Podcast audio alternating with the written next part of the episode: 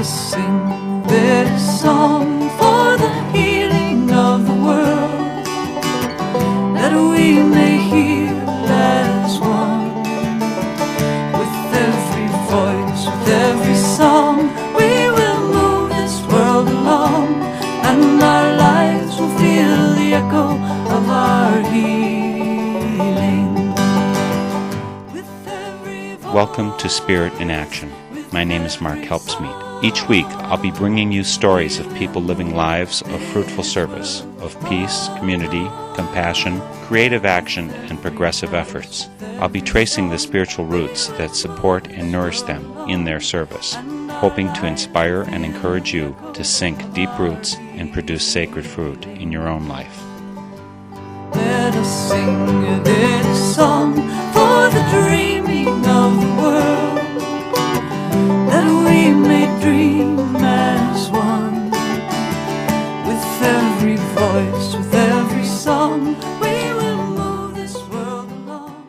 Today, for Spirit in Action, we'll be speaking with Babette Gruneau. Babette is active in Milwaukee, Wisconsin as a representative of the Latin American Solidarity Committee, known as LASC or LASC.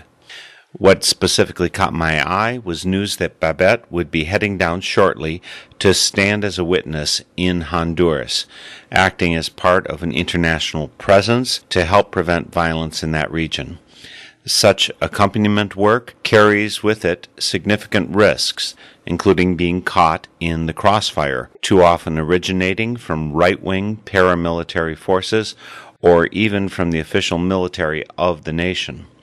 We'll talk to Babette Gruneau about the 2009 Honduran coup that has brought massive pushback and protests from the people of Honduras.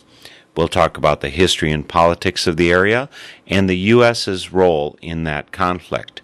Finally, we'll talk about Babette's place in the middle of this work, investing her passion and risking her life in Latin America, something that just doesn't seem completely obvious from the non Hispanic heritage of someone with a name like Babette Gruneau. Stay tuned, and you'll also be rewarded with a few songs from Honduras to sweeten up the journey. Babette will join us from Milwaukee, Wisconsin, just after we listen to the first song. I was told that it's called Avanza, El Camino Avanza. The path moves forward, the road goes ahead, but that's not what I could make out of the words of the song. Post a comment on northernspiritradio.org to let me know what the real name of this song is.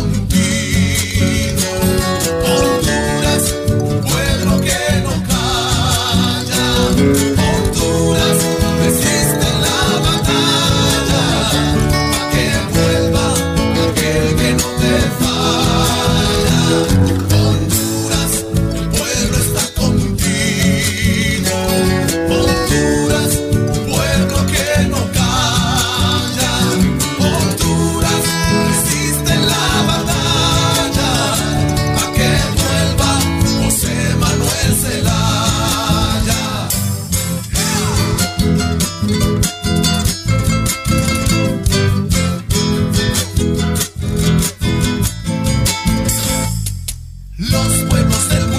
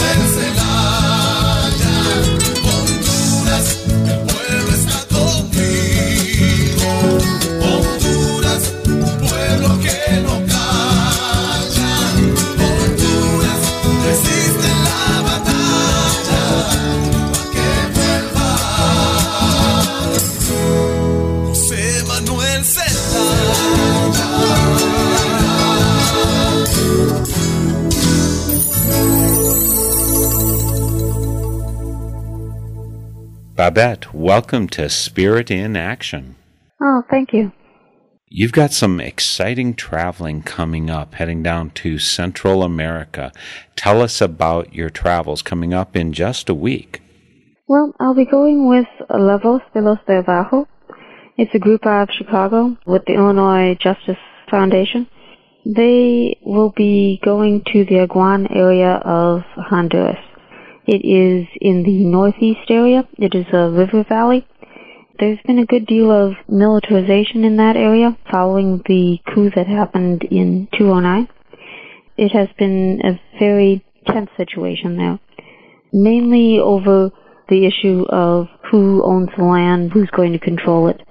So it's it's a tense situation, and they feel that having outsiders there, having people from the Honduras Accompaniment Project, the Friendship of the Americas, they used to be with Quixote Center, and other religious organizations, and ourselves from La Voz. It helps to have people down there from the outside that there will be less likelihood that the military or the paramilitary kind of private armies sponsored by the landowners in the area, the large landowners in the area, that they would uh, attack the peasant families who are living there. So we'll be basically observing, hearing their testimony. Hopefully, uh, everything will be peaceful. You say hopefully everything will be peaceful, but that is a hope. The, there has been a fair amount of violence going on down there. Did you just think that it was feeling too safe and secure living in Milwaukee that you had to get down there? Uh, no, but I I work with the Latin America Solidarity Committee in Milwaukee, Wisconsin. We are part of the Honduras Solidarity Network.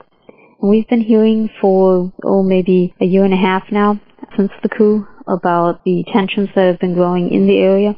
Around Christmas, just before Christmas, there was attacks by paramilitary groups, basically, and some reports of attacks by the Honduran military on uh, a couple of communities in the Aguan Valley. One of them was uh, Guadalupe Carney. We'll be visiting that community. Guadalupe Carney is a small village of subsistence landowners whose land is desired by a large oligarch, a landowner, who wants to produce African palm oil on it. He wants to turn it into an area for unicrop production. Instead of having everyone have a small plot with their rice, their beans, their bananas, you know, little things for themselves, it would be just everything planted in one big crop. He has been having his thugs basically trying to move people off their land, uh, illegally taking it over. Just before Christmas, the entire area was militarized. I think for our listeners, we're going to have to take a couple steps back to understand where the coup comes from, where the violence is. When the coup happened, 2009, Honduras had a democratically elected leader, and all of a sudden they step forward and remove him. Freedom of speech, all those kinds of things have been endangered. Give us some of the highlights of what's transpired since that coup. There was a democratically elected president, Mel Zelaya. He had actually been a large landowner oligarch himself at one point. He had been with the Liberal Party had been fairly middle of the road. He had been hearing a lot from the people. His, one really good asset was that he listened a lot. He had like listening sessions. Farmers would tell him about their problems and women's organizations told him about their problems. And he decided to do something about it and started making, oh, little changes, allowing some land reform, looking at doing some changes in the Constitution. Anyways, he alienated a lot of the other landowners. And in June of 2009, there was a military coup sponsored by the landowners, possibly sponsored by some people from outside. He was whisked out of his bed, still in his pajamas, the night of June 28th, dumped off in Costa Rica. It was a, a coup that was then justified by, at first, members of Congress tried to say that he had resigned. He hadn't. They then said, oh, well, you know, we declare it that he's out of power, and they assigned Micheletti. He was a, a member of Congress as the next quasi-president. The Supreme Court ruled it legal. The justices who did not agree with it were basically dumped out. And did the people take the sitting down? Did they say, okay, I guess that's uh, what the Supreme Court says, that's what Congress says, I guess it's fine? no, there were almost immediately there were protests. The oligarchy expected it, and the military expected it to be okay. Maybe there'll be a few protests, and that will be it. But the protests didn't end. The people really did find their voice. When I was down there in in September 2009, it was very impressive because people were still protesting, and they said this had all happened in June, and the protests were getting more and more organized. They would last for hours and hours every day. People would come from some of the outlying communities marching into Tegucigalpa, and the same thing was happening in San Pedro Sula in the north and in various other places around the country. It was happening that they were having these protests. In Tegucigalpa, the capital, they were having daily protests, and they would march just all around the capital, coming in on various spokes, and then meeting in the center, right in front of the cathedral, in front of some of the government buildings, and would have big protests. Sometimes they'd go visit the American embassy because they did think that the American embassy had at least, if not taken a part in the coup, and that's unknown whether they did or did not but even if they didn't, they certainly were not speaking out against it. And so they'd have large protests. Often the military would react against them. They would bring out basically tanks of tear gas, huge tankers full of tear gas, and other poison gas type stuff. They would spray the people, and it would not only be something that would hurt your eyes and, you know, make you cough or something, but it would actually burn your skin. I saw women who had just huge patches of their skin burnt by this stuff. I ended up getting a little bit on me, just on on my ankles, and yeah, it did sting. It did burn a bit, and it left with little discolored patches. It was it was nasty stuff, but the people kept protesting. They marched for months. It wasn't until the military did an even larger clampdown, where they had curfews on constantly, where they forbade more than four people to be together at once that it really stopped the protests. And even then, they would have, you know, not daily protests, but maybe twice a month. Of course, I had Father Melo on my show, and you helped hook me up with a padre. He's part of a democracy movement down there, and he's helping produce alternative news and broadcasting down there. How is that effort going? Are the non government people still able to get their message out to the public? They are. It's often threatened. His station has been broken into twice. He has received numerous threats and has at times had to go into hiding. Other radio stations have been broken into. Radio Uno in the north. In September, they had their station broken into right around the time of the Independence Day. There were big marches and things then, and the government decided to clamp down and not only on the marches but on the radio station and they just totally trashed it. But they always rebuild and the stations keep coming back. Well, let's talk about what you're going to be doing down there. I guess basically you're going to be an observer. Sometimes it's called accompaniment. Is there any kind of reasonable threat that damage might be done to you? I mean, would the government maybe come in and imprison you, that kind of thing? Is that, are those perhaps dangers of what you're going to be doing? All of it is possible. We don't really know what could be done.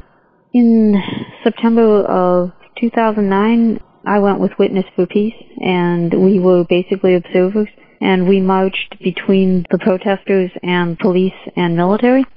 When the police charged at the protesters, we were right in the middle. We ran the risk of getting knocked down, getting tear gassed, getting potentially hit. They didn't actually hit us. We did get kind of uh, knocked down by everyone just kind of running. We did end up with a little tear gas. In this situation, we'll be in actually a tenser area because the Aguan area is militarized. We don't really know what we're walking into. So far, no international observers have been harmed. There is a group down there now from the Friends of the Americas. Like I mentioned, they were with the Quixote Center at one point. There's that group and there's Honduras Accompaniment Project. I think they have five or six people down there who are on long-term accompaniment so that they're going around with the groups like COFADEH, taking people's testimonies and such, writing reports and sending urgent action alerts back to organizations here in the States. And I mean, it, it depends. If you walk into a situation and it's highly militarized, if people are being shot, sure, you, you run a risk. We don't anticipate that there would be anyone really gunning out for us, but there's always at least some risk. You sign a, a waiver saying that, you know, you take the responsibility on yourself. Let's talk a little bit about that region, uh, Central America, maybe all of Latin America. Is Honduras the worst spot that's going on right now where there's really contention about government and perhaps foreign intervention where the rights of the people are particularly threatened? Is it better or worse in other countries at this point? At this point, I'd probably say it was worse. During the 80s, it was one of the areas that was involved. There were civil wars in El Salvador, in Guatemala. There had been a war in Nicaragua and Honduras was used as a base for the Contras against the Nicaraguan government. There were death squads that had been trained by the United States uh, at the OAS. They were called Battalion 316. They operated uh, death squads and basically torture. That was during the 80s. Things have improved somewhat since then. It is, at this point, getting worse again. Most of the areas around there, and for a while, Honduras had all been democratically elected governments who were, I'd say, becoming fairly progressive. Unfortunately, I don't know if we want to say that Honduras was like low-hanging fruit, that they were easy to pull off a coup and maybe show the area that things could change back to how they had been. But that certainly is what happened. There was a coup, and since then we've gone back to seeing terrible human rights situation over 200 people killed since the coup. Often they have been tortured, they've been kidnapped, uh, some have just vanished. Others have been held in very serious conditions, not even in regular jails, but just out in the countryside, and then their bodies will be found tortured a few days later. In addition to the attacks that were against Radio Progreso and Radio Uno, there have been a number of attacks on individual members of the media. There have been 10 assassinations of members of the media, mainly people in the print press. There have also been some kidnappings, such as the recent fellow I sent out a urgent action on one member who was with MUCA, Juan Ramon Chinchilla. He also was with uh, independent media he ended up being uh, kidnapped while riding on his motorbike coming back from a meeting. He was tortured by paramilitaries. They were debating whether he was going to be killed or not. He heard them talking that they had been watching the media, had been looking at the internet. It had been made clear to them that they would not at that point kill him, that there had been a good deal of outside people looking at his case. And so he thought that it was very important that, you know, people do pay attention when there are things like urgent actions that they actually, you know, make calls and such and that they pay attention to what's going on because those in Honduras are paying attention, even the paramilitaries, even the military, and it, it does help. There's been a lot of threats against the press, but sometimes we can have an effect on what happens. It is certainly seen as a bad example by the other countries around there. Most of the countries within the OAS do not recognize the current government in Honduras, have not since the coup. Unfortunately, the U.S. does recognize the government of Lobo Sosa. There was something in one of the mailings that you just did to Honduras Presente. And now that the Republicans have leadership in House of Representatives, the leaders on the committees with respect to that have said that Obama has been too close to the left, that he did not enthusiastically embrace the new illegal government. That we should be helpful in prosecuting the former president. You want to talk a little bit about that? What role the government has had? Was Obama reluctant to recognize the coup government? Was he middle of the road? Was he right leaning? What did you see? I'd say he was rather middle of the road. He did criticize it the first day that it happened, the coup. He didn't exactly call it a coup. He sort of backed away from criticizing it afterwards. The State Department has always been more in line with the coup, I'd say. Secretary of State Clinton has kind of admonished former President Zelaya when he tried to return to the country. She has been quite critical of governments supporting him. It's it's been a very strange thing kind of watching the administration like they almost do not have one voice. Lanny Davis, who had been special counsel with the Clinton administration, is now in practice for himself and is acting as kind of a lobbyist.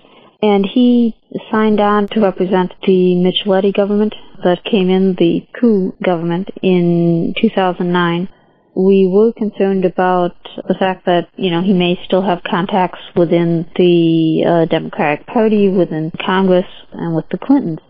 He has since signed on as a representative for the new government of Lobo Sosa. We still have the same concerns. You know, does he have undue influence on Mrs. Clinton? We're more concerned at this point that the Republicans will be pushing even harder from the right, and that he'll have to take more steps towards the right. Representative Connie Mack and uh, Ileana Ros-Lehtinen, both from Florida, have said that they wish to hold hearings during this coming Congress. That they are concerned that the administration hasn't been harsh enough towards the opposition in Honduras, that they have been too harsh in trying to tell the Honduran government to moderate its stance, to drop charges against former President Zelaya, and that they, you know, are concerned about that and really want to see things turning the situation more towards the right. I, am not really sure what's uh, going to come up in, in Congress. Ambassador Llorens has made some statements in cables to Washington that have now come out in WikiLeaks. He describes it as a coup, as a military coup, and is quite critical the way you're talking about it, Babette, it sounds like Obama may have been equivocal in his support of the pro coup government, but the people I've heard about in Congress have all been pro coup. Is that the situation, or is that just the rising Republican contingent? It is the rising Republican contingent. There have been a section of Congress, uh, mainly the people I've mentioned, who've been pro coup, but there's also been others. I'd say a good 20 something this couple of months ago, there was 27 members who got together a petition in Congress that was definitely expressing concern about the coup and expressing concern about now that there is a new government that has been quasi-elected, that they are not looking into the human rights situation. So 27 members of Congress, of the House of Representatives, did sign on to that. So it isn't all pro-coup. I'd say most of the Congress members really don't pay much attention to it, unfortunately. But there there have been quite a number who have been supportive. I mean, just in in Wisconsin, Senator Feingold was looking into it. But uh, as far as House Representatives members, Tammy Baldwin signed on, and Gwen Moore signed on to the letters asking that it be looked into, that the human rights situation be looked into. Now we unfortunately don't have Senator Feingold, and we were hoping that there would be a letter, and there is some talk that Senator McGovern uh, and some of the other senators, maybe Sanders in Leahy in Vermont, might bring something up. Senator Kerry might. There's been, you know, discussion among some of their staff about putting out some kind of letter condemning the human rights situation there and expressing concern but we don't in Wisconsin have Senator Feingold to support that anymore. So we'll have to have to talk to Senator Kohl and maybe reach out to the new Republican, try to educate him a bit. What role has the church had pro or counter the coup? What has the religious response been within that country? That depends which part of the religion you're talking about. Archbishop Rodriguez, a Catholic Archbishop, was very supportive of the coup. He came out almost immediately afterwards in support of the coup. It was very distressing because he was always thought of as fairly middle of the road, maybe even progressive at least on environmental issues and such, and had been seen as a rising star in the church. So people on the ground in Honduras were very dismayed that the Archbishop was coming out standing with the coup leaders. He was not listening to them. He was not listening to the poor who were crying out and saying that they felt very threatened by what was happening with the coup. The Committee for the Defense of the Families of the Disappeared and some of the women's organizations brought up to the authorities, this was actually before the coup, the fact that he had been receiving government funds under a previous government. It was brought up for uh, investigation. He did admit that the church had received 100,000 lempiras at least once. It would have been an ongoing monthly thing that he had at least received one payoff. The government, at least during the coup, did not, um, it kind of pushed it to the back burner and never called people to testify who had brought the issue up.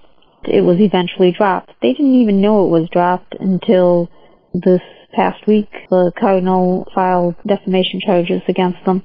So they were rather surprised that this has just been dropped and that now they are the ones being prosecuted. In addition, various members of the church who have had to go into hiding. When I was down there in September of 2009, we met with Father Melo, who at that time he showed us around the Barrio Progreso. They had been taking testimonies from people who had been tortured and such, and they had received various threats. The radio station had been broken into once and been repaired, and since then it has happened again. He has had to go into hiding.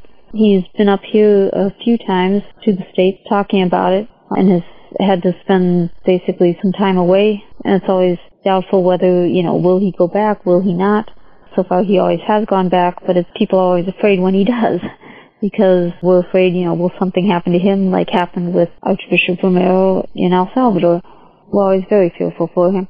Other priests have had to go into hiding. There's a priest who has worked on the environmental issues and who's worked on uh, agrarian issues as well. And he did have to go into hiding it's very difficult for the church at the grassroots. Those at the top, I guess, are, are doing well. I guess that's an issue that comes up regularly. The hierarchy and the lowerarchy, whatever it's called, have different points of view on this. Maybe we should talk a little bit about your background, Babette. And before I do that, I might remind our listeners who we're speaking with. This is Babette Gruneau. She's in Milwaukee. She's representative to Latin American Solidarity Committee.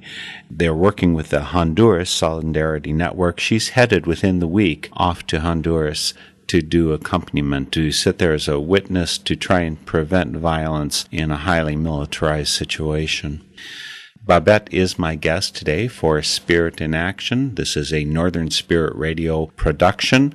Our website is northernspiritradio.org. Come to my site to find our programs the last five and a half years. You can find a link to the committees that Babette Gruneau is connected with, and you can find a lot more information, leave comments, all that good stuff. Now back to you, Babette. I want to hear a little bit about your background, where you come from. I was just talking about religion, so why don't we start there? Do you have a religious connection or an anti religious connection? Are you being paid off like the hierarchy down in Honduras? no paying off. Um, my connection is through the Catholic Church. I had been involved with the Franciscan order at one point. I'm no longer connected with with them, but that's where my uh, ideas, I guess, come from. That's where a lot of the spiritual base for what I do comes from.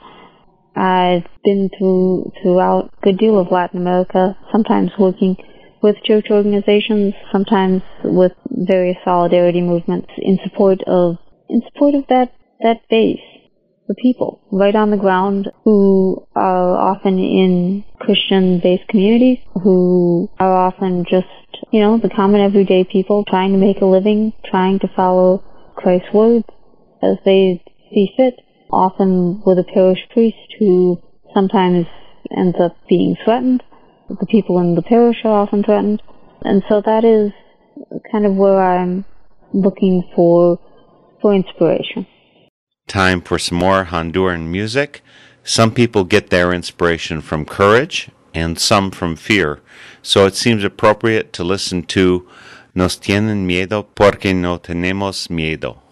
They fear us because we are not afraid. Nos tienen miedo porque no tenemos miedo. Nos tienen miedo porque no tenemos miedo. Nos tienen miedo porque no tenemos miedo.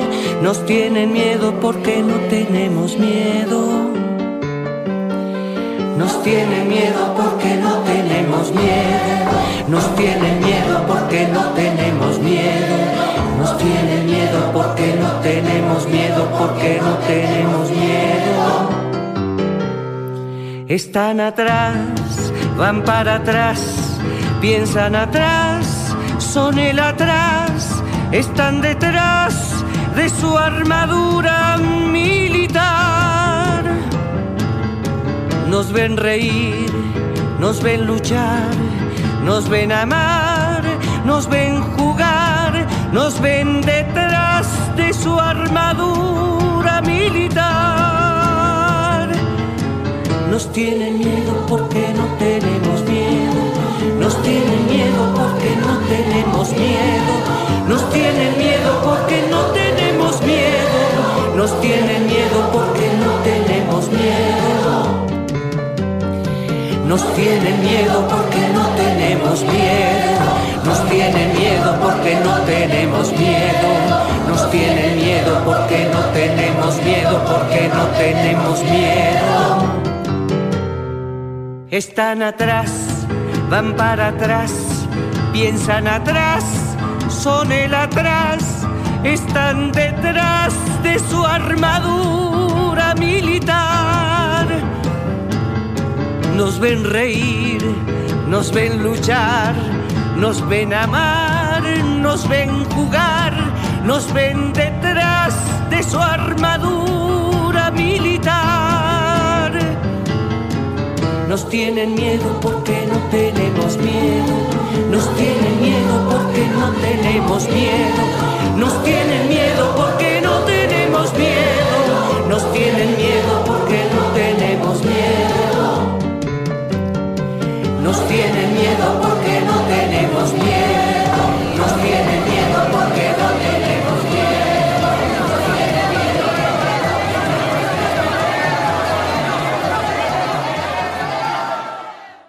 They fear us because we're not afraid. Music from Honduras. We're speaking with Babette Gruneau, active in LASC.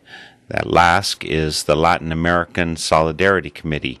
She's headed down to Honduras to do accompaniment, stand as a witness to prevent violence, and to help move justice forward. So, Babette, your roots include your exposure to the Franciscans and their devoted spiritual work. How did you get connected with Central America or Latin America? Babette Gruneau does not strike me as a very Hispanic name. It was through uh, my uncle, who was a Franciscan priest. We followed a lot of what he did. I was involved with one of the things that he worked on was in 1976 there was a horrific earthquake in Guatemala. I joined him in his work in Guatemala and in helping afterwards to gather supplies for the churches down there and for the things that they were doing in support to kind of rebuild some of the communities and then also just seeing what terrible destruction there was. And started to basically question what was going on and realized in talking to people that the government was not helping the people through their their difficulty that the government in Guatemala at the time was was repressing people. If they were doing protests and saying that they hadn't been helped enough or something. And I started just questioning more and hearing from other people in the church, other sisters I'd talked to in college and high school and college, just trying to understand what was going on and realizing that up here we were not hearing the whole story and that really needed to be looked into You've learned, I mean, you, you had the early Catholic exposure. Do you still consider yourself a Catholic? And do you see the Catholic Church as part of the solution or part of the problem? Or is it a mixed bag? And I ask that question in part because so often in left leaning circles in the United States, people kind of uniformly think of religion as part of the problem. I'd say it's a mixed bag. I'd say the church hierarchy has been maybe more of a problem. That would be both here and there and uh, in the Vatican. I still consider myself a Catholic. I was heading towards uh, going into the Franciscan order. I'm, I long ago ceased doing that. I got out of Catholic school. I was attending Cardinal Stritch College. I left and went off to work on things outside. went to, you know, UW Milwaukee and got involved with LASC, Latin America Solidarity Committee and kind of saw things from a more more political, not as much of a religious point of view, but certainly still working with a lot of people who who were doing that. Still worked with folks involved with the sanctuary movement in the 1980s, and that certainly was a, a church-based group. Right now, LASC is also working with some of the sister city parishes that are working on mining issues. That's more to do with El Salvador than Honduras, but certainly we still work with groups like that. So I'm I'm still kind of I'd say maybe on the fringe of the Catholic Church and still interested in, in, in what goes on and in looking at the situation.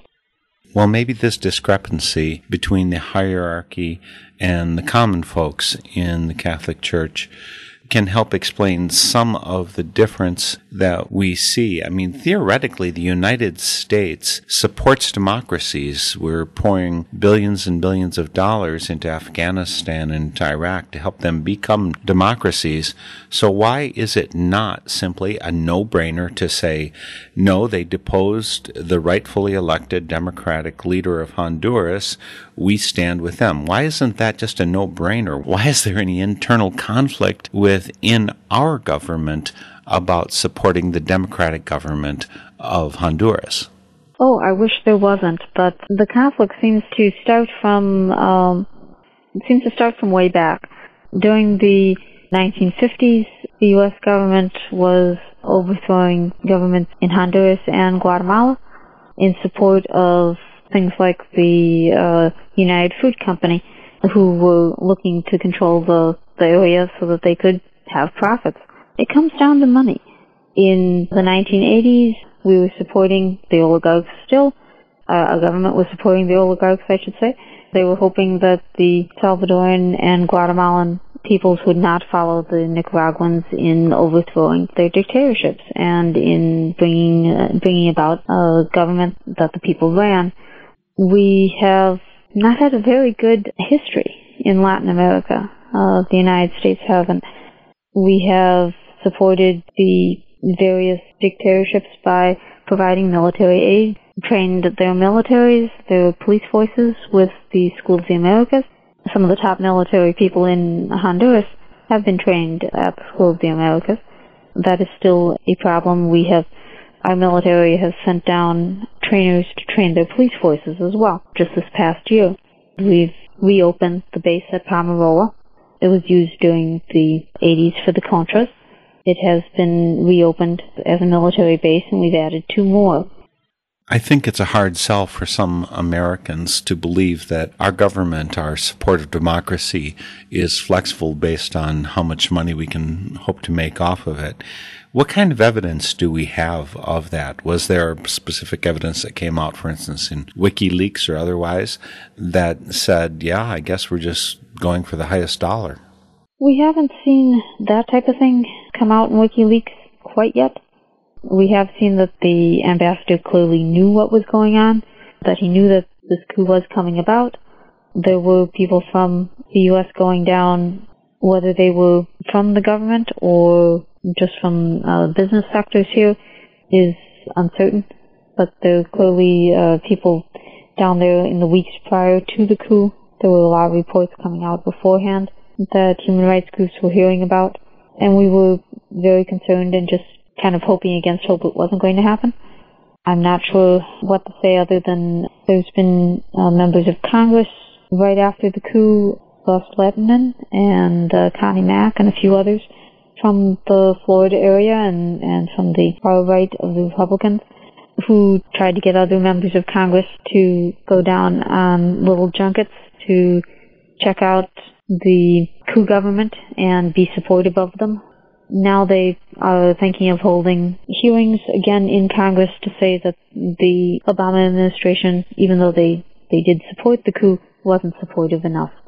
It's, it's very disturbing for those of us who, who are watching the situation, who are seeing our tax dollars going to support the military there, who are just horrified at the effect that it has on the people there. Of course, there's a number of aspects of what you've been talking about, Babette, that I've covered on previous programs. I had Father Roy Bourgeois, who organizes the School of America's Watch.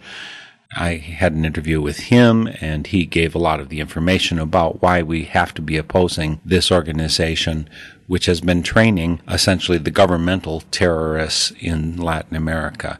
I understand also that it's done some good work.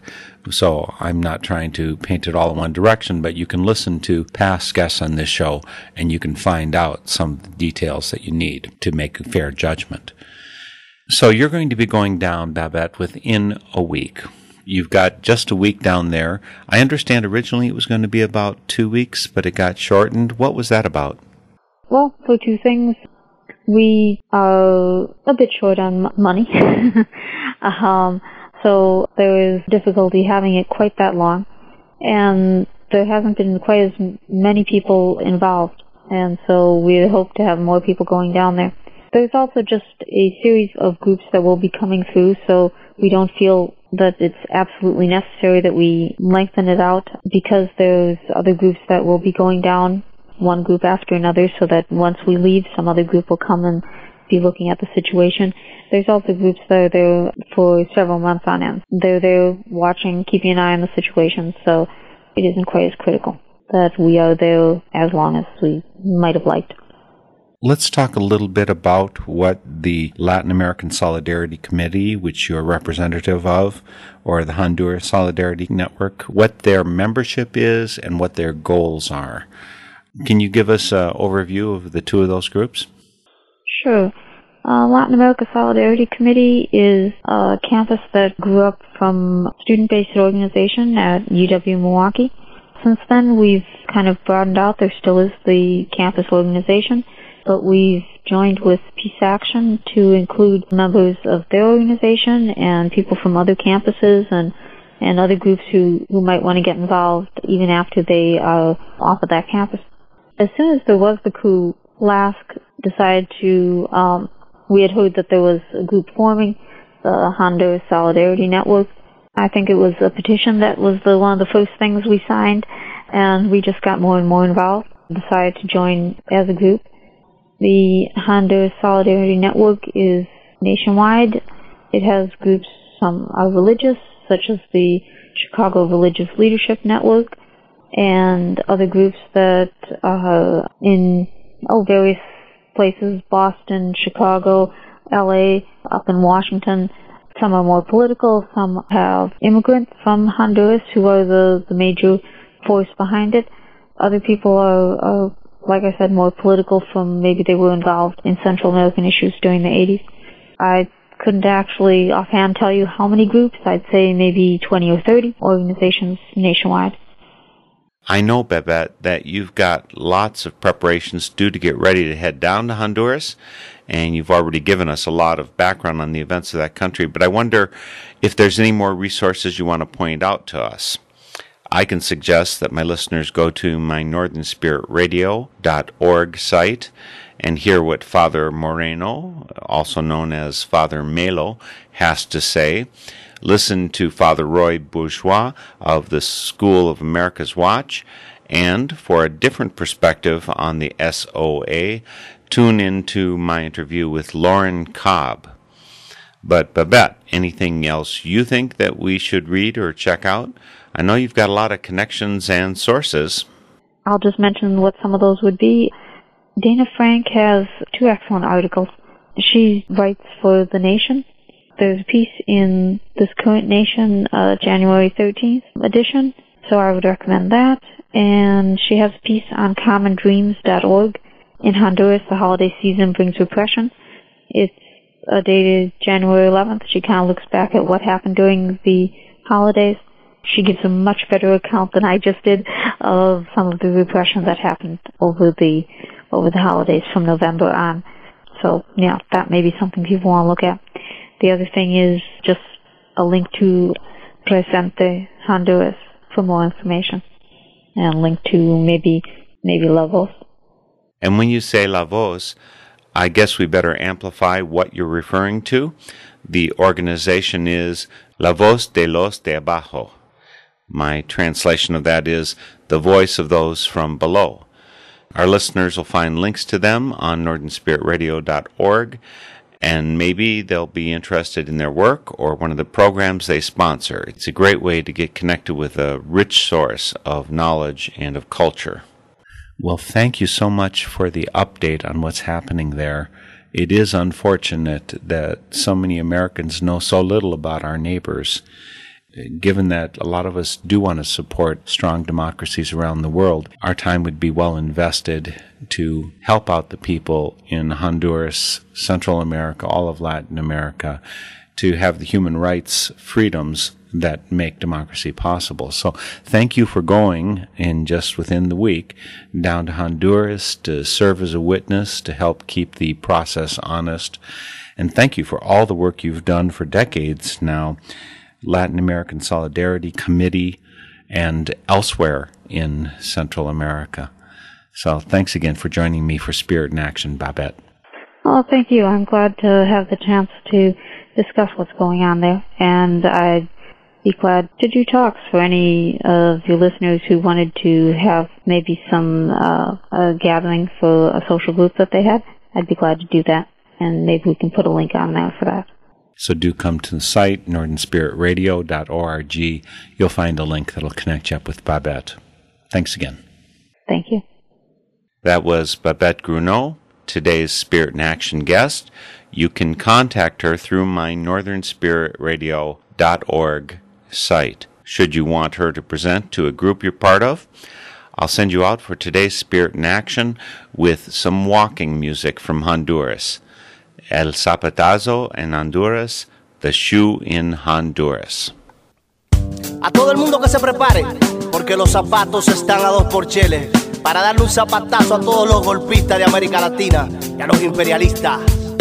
Un zapatazo le vamos a lanzar a Micheletis, a sus gorilas, a sus militares y sus policías.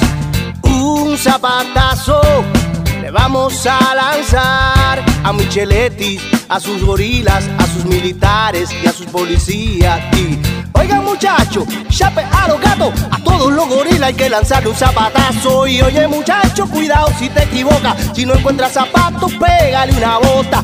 Oye muchacho, no te vayas a equivocar, si no hay zapato, una chancleta samurai.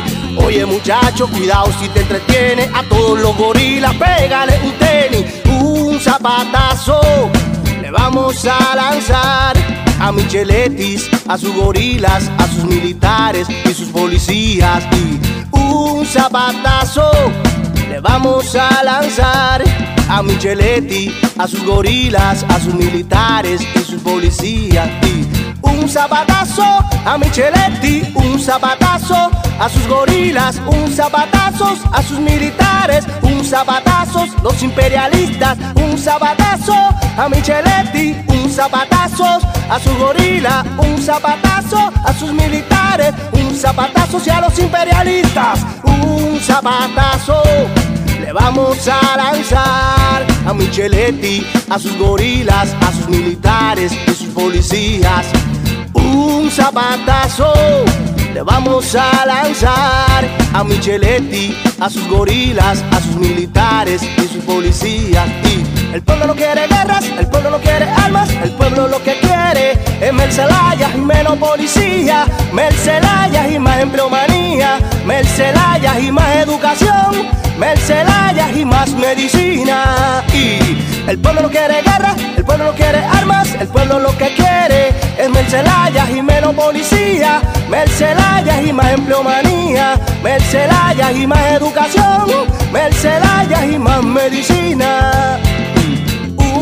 Un zapatazo le vamos a lanzar a Micheletis, a sus gorilas, a sus militares y sus policías. Dominicanos y hondureños Un unidos. zapatazo. Todos queremos Mel. Vamos a lanzar a Micheletis, a sus gorilas, a sus militares y a sus policías. Y un zapatazo le vamos a lanzar a Micheletis, a sus gorilas, a sus militares y sus policías.